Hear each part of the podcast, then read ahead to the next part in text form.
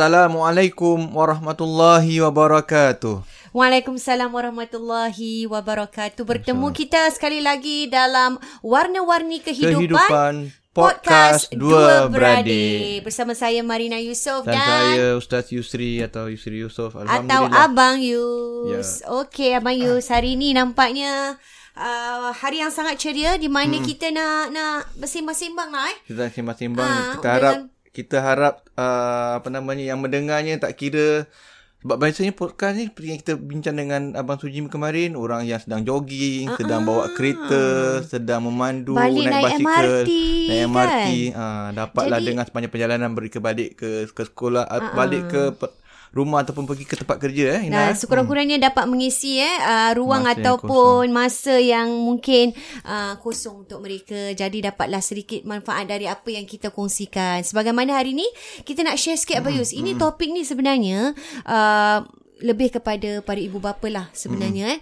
yang di mana me, uh, tentang anak-anak mereka yang ingin mereka uh, daftarkan ke sekolah madrasah. Ah ini isu ni memang dari dulu lagi lah sampai betul. sekarang dan mungkin akan terus uh, akan terus ada isu sebegini untuk para ibu bapa. Mm-mm.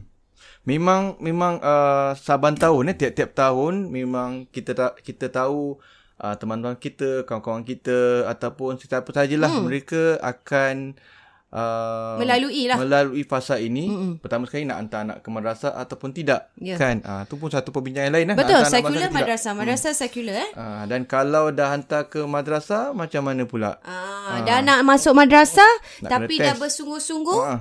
Dah test tak dapat Tak pula. dapat pula. Macam ah, itulah isu yang akan kita bincangkan sebab Hmm. ini juga bukan terjadi pada teman-teman saya atau siapa saja anda di luar sana, terjadi juga pada diri sendiri. Hmm. Ya, ah, ya. pada Ah, saya juga ada- sendiri ni. Ah, mungkin kita pun boleh berkongsi lah sedikit kita Hmm. punya pengalaman kan.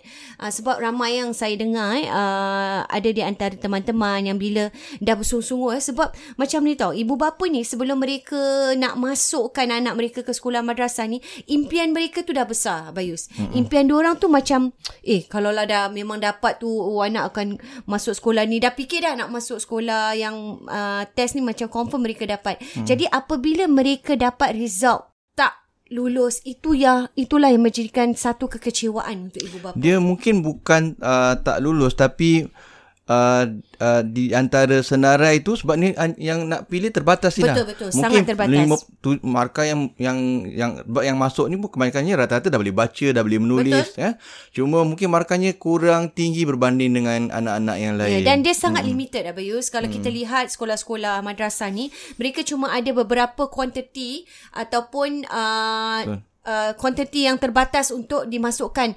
Setiap sekolah madrasah tu juga lain. Macam sekolah irsyad lain, sekolah uh, Sagaf lain, sekolah hmm. Wat Tanjung lain. Jadi jadi kita tidak boleh uh, macam mana cakap kita tak boleh pastikan hmm.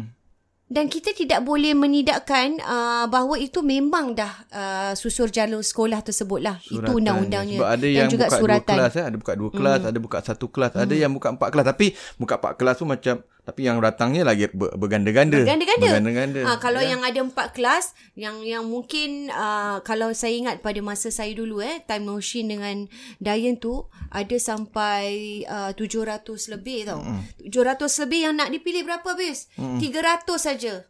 250. Jadi mana pergi yang 300 lebih tu kan? Bukan kerana uh, mereka tu tak bagus tidak kerana limited quantity yang diinginkan. Mm-hmm. Jadi itu perkara pertama yang sekali uh, yang ibu bapa perlu faham dan perlu jelas bila tak terpilih tu bukanlah maknanya anaknya tak bagus. Bukan. Eh?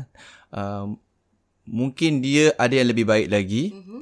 Dan mungkin pada masa tu dia kurang bersedia. Mm-hmm. Tapi pada masa akan datang mungkin potensi dia lebih baik daripada anak yang terpilih ke masuk madrasah tersebut. Betul. Mm-hmm. Dan saya selalu fikirkan macam ni tau. Okey, ini adalah berdasarkan pengalaman saya sendiri eh. Mm-hmm. Uh, Alhamdulillah masa time uh, Noshin dan Dayan mereka terus lulus dapat masuk terus. Kemudian masa Aira saya cubalah. Masa hmm. tu pun berbincang eh nak masuk sekolah madrasah ke tak eh? Uh, macam berbelah bagilah. Jadi kita cakap okey lah kita cubalah. Uh, Aira pun pergi ke sekolah uh, madrasah. Tapi padahal eh kalau nak dibandingkan persiapan saya rasa Noshin dan Dayan langsung tidak ada persiapan Kalau nak saya comparekan lah dengan hmm. Aira yang macam kita dah okey lah kita kasih dia uh, sedikit hmm. uh, practice dan sebagainya. Tapi dijadikan cerita Aira tak dapat. Aira tak dapat eh. Hmm, dan ada beberapa lah masa tu kawan-kawan saya yang lain pun anak-anaknya pun ada yang uh, dua tiga tak dapat, ada yang hmm. dapat. Jadi masa-masa ibu bapa ni dah start Eh kenapa ni anak uh, hmm. anak aku tak dapat anak dia dapat padahal dah ada persiapan yang cukup dan sebagainya. Hmm. So pada masa tu kalau tak kecewa tu saya rasa mustahil lah eh. Sedikit kece- kekecewaan tu mesti ada. Saya juga pada masa tu sedikit kecewa bias macam hmm. eh kenapa eh padahal Aira is good dalam bacaan dalam ini. Selepas tu kita fikir balik eh kenapa apa eh apa yang nak sebenarnya ditunjukkan. Hmm. Jadi pada masa tu kita tapi Adel is very cool person dia selalu cakap ini memang dah tertulis lah. Jangan salahkan anak-anak kerana mereka tak dapat. Kita hmm. lihat a bigger picture. Dan apabila saya lihat sekarang Aira berada di sekolah sekular, masa ni lah baru saya tahu Abayus bahawa hmm. keistimewaan dia ialah dia uh, kalau berada di rumah, dia lebih senang untuk uh, untuk saya sebagai ibu bapa eh, Ida dan saya mengajar dia di bidang urawi ini lebih senang untuk dia tangkap dan dengar dan listen.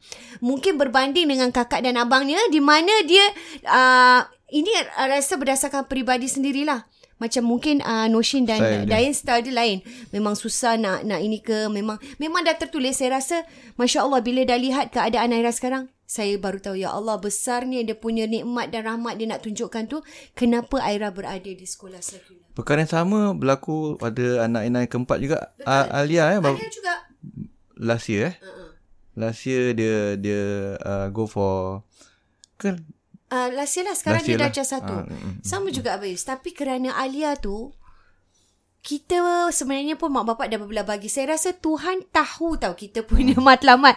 Kita macam Eh nanti kalau masuk madrasah macam mana Aira pula kan dah dua madrasah Nanti Alia Aira keseorangan Jadi Siapa nak jaga siapa, dia uh, Dia siapa nak jaga dengan kakak dia, dia eh? Tak saya takut Aira hmm. rasa terasing Sebab hmm. dia the only one akan berada di secular nanti hmm. So pada masa tu kita dah berbelah bagi Tapi kita tetap alah tak apalah Hantar je lah test dekat hmm. uh, madrasah Tapi at the same time kita register dia di secular Tapi bila dia tak dapat Kita langsung tak kecewa Kerana uh, pengalaman berbanding yang lalu Berbanding Aira, Aira Satu Yang kedua keduanya kita dah tahu ya Allah ini yang terbaik.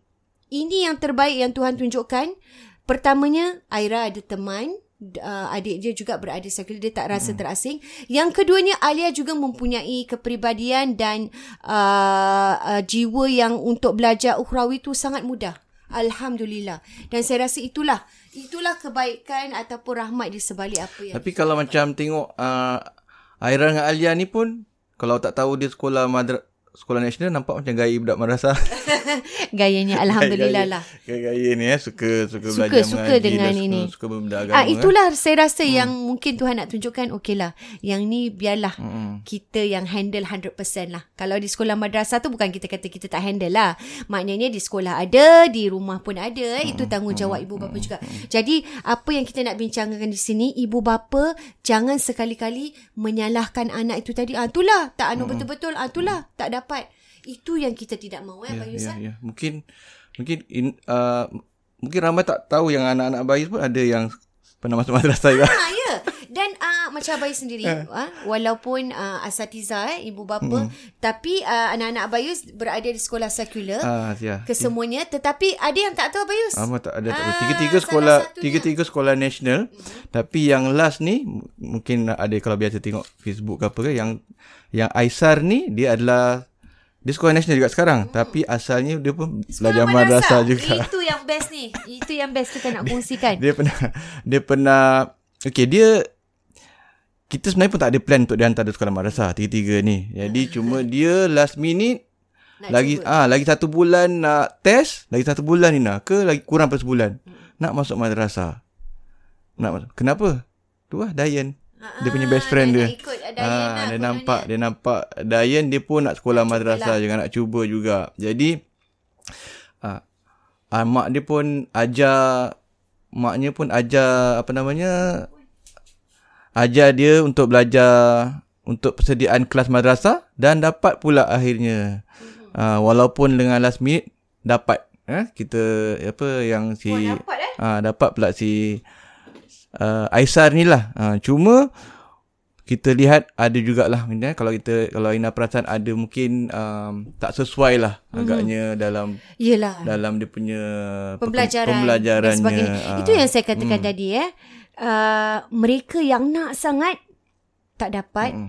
Mereka yang kadang-kadang ingatkan tak dapat boleh dapat. Dapat pula.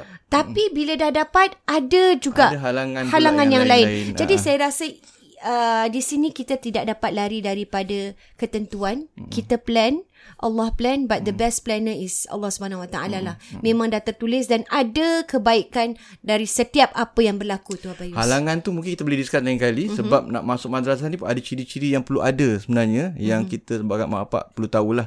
Ya. Uh, cuma macam Ina katakan tadi yang paling penting pengajarannya ialah bukan bermakna bila anak kita tak dapat masuk madrasah Ya. bukan bermakna dia tak tak bagus. Tak bagus. Uh, tak cukup Tak baik. layak. Tak layak. Tidak. Tidak. Tidak. Saya rasa the best is walaupun apa kita nak masukkan mereka ke sekolah madrasah, kita tetap kena berusaha. Itu nombor satu. Itu ibu bapa dan anak-anak harus terus berusaha uh, buat latihan dan sebagainya yang termampu mungkin.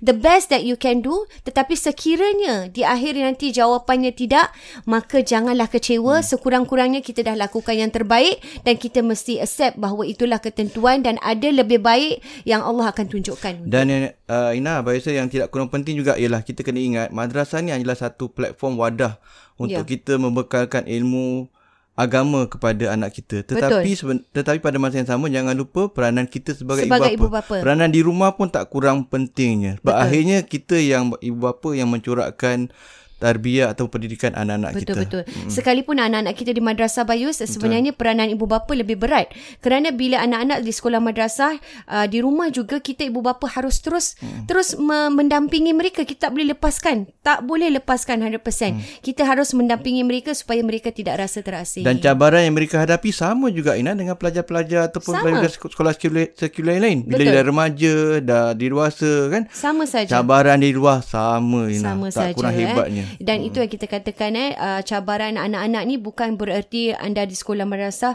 cabarannya berhenti begitu saja tidak hmm. uh, Uh, ini ini ini topik lain lagi biasa kita nak cakap eh Ya. ujian-ujian yang akan dilalui oleh anak-anak kita uh, kalau nak tahu kita akan kongsikan tentang ujian anak-anak ini di di topik podcast kita yang Podcast akan yang datang, akan datang, dan insyaAllah. alhamdulillah semoga uh, sedikit mendapat uh, manfaat dari apa yang kita kongsikan hari ini dari itu terima kasih kami ucapkan dari warna-warni kehidupan, Kehidupan. podcast Dua beradik. Assalamualaikum warahmatullahi wabarakatuh. Waalaikumsalam warahmatullahi wabarakatuh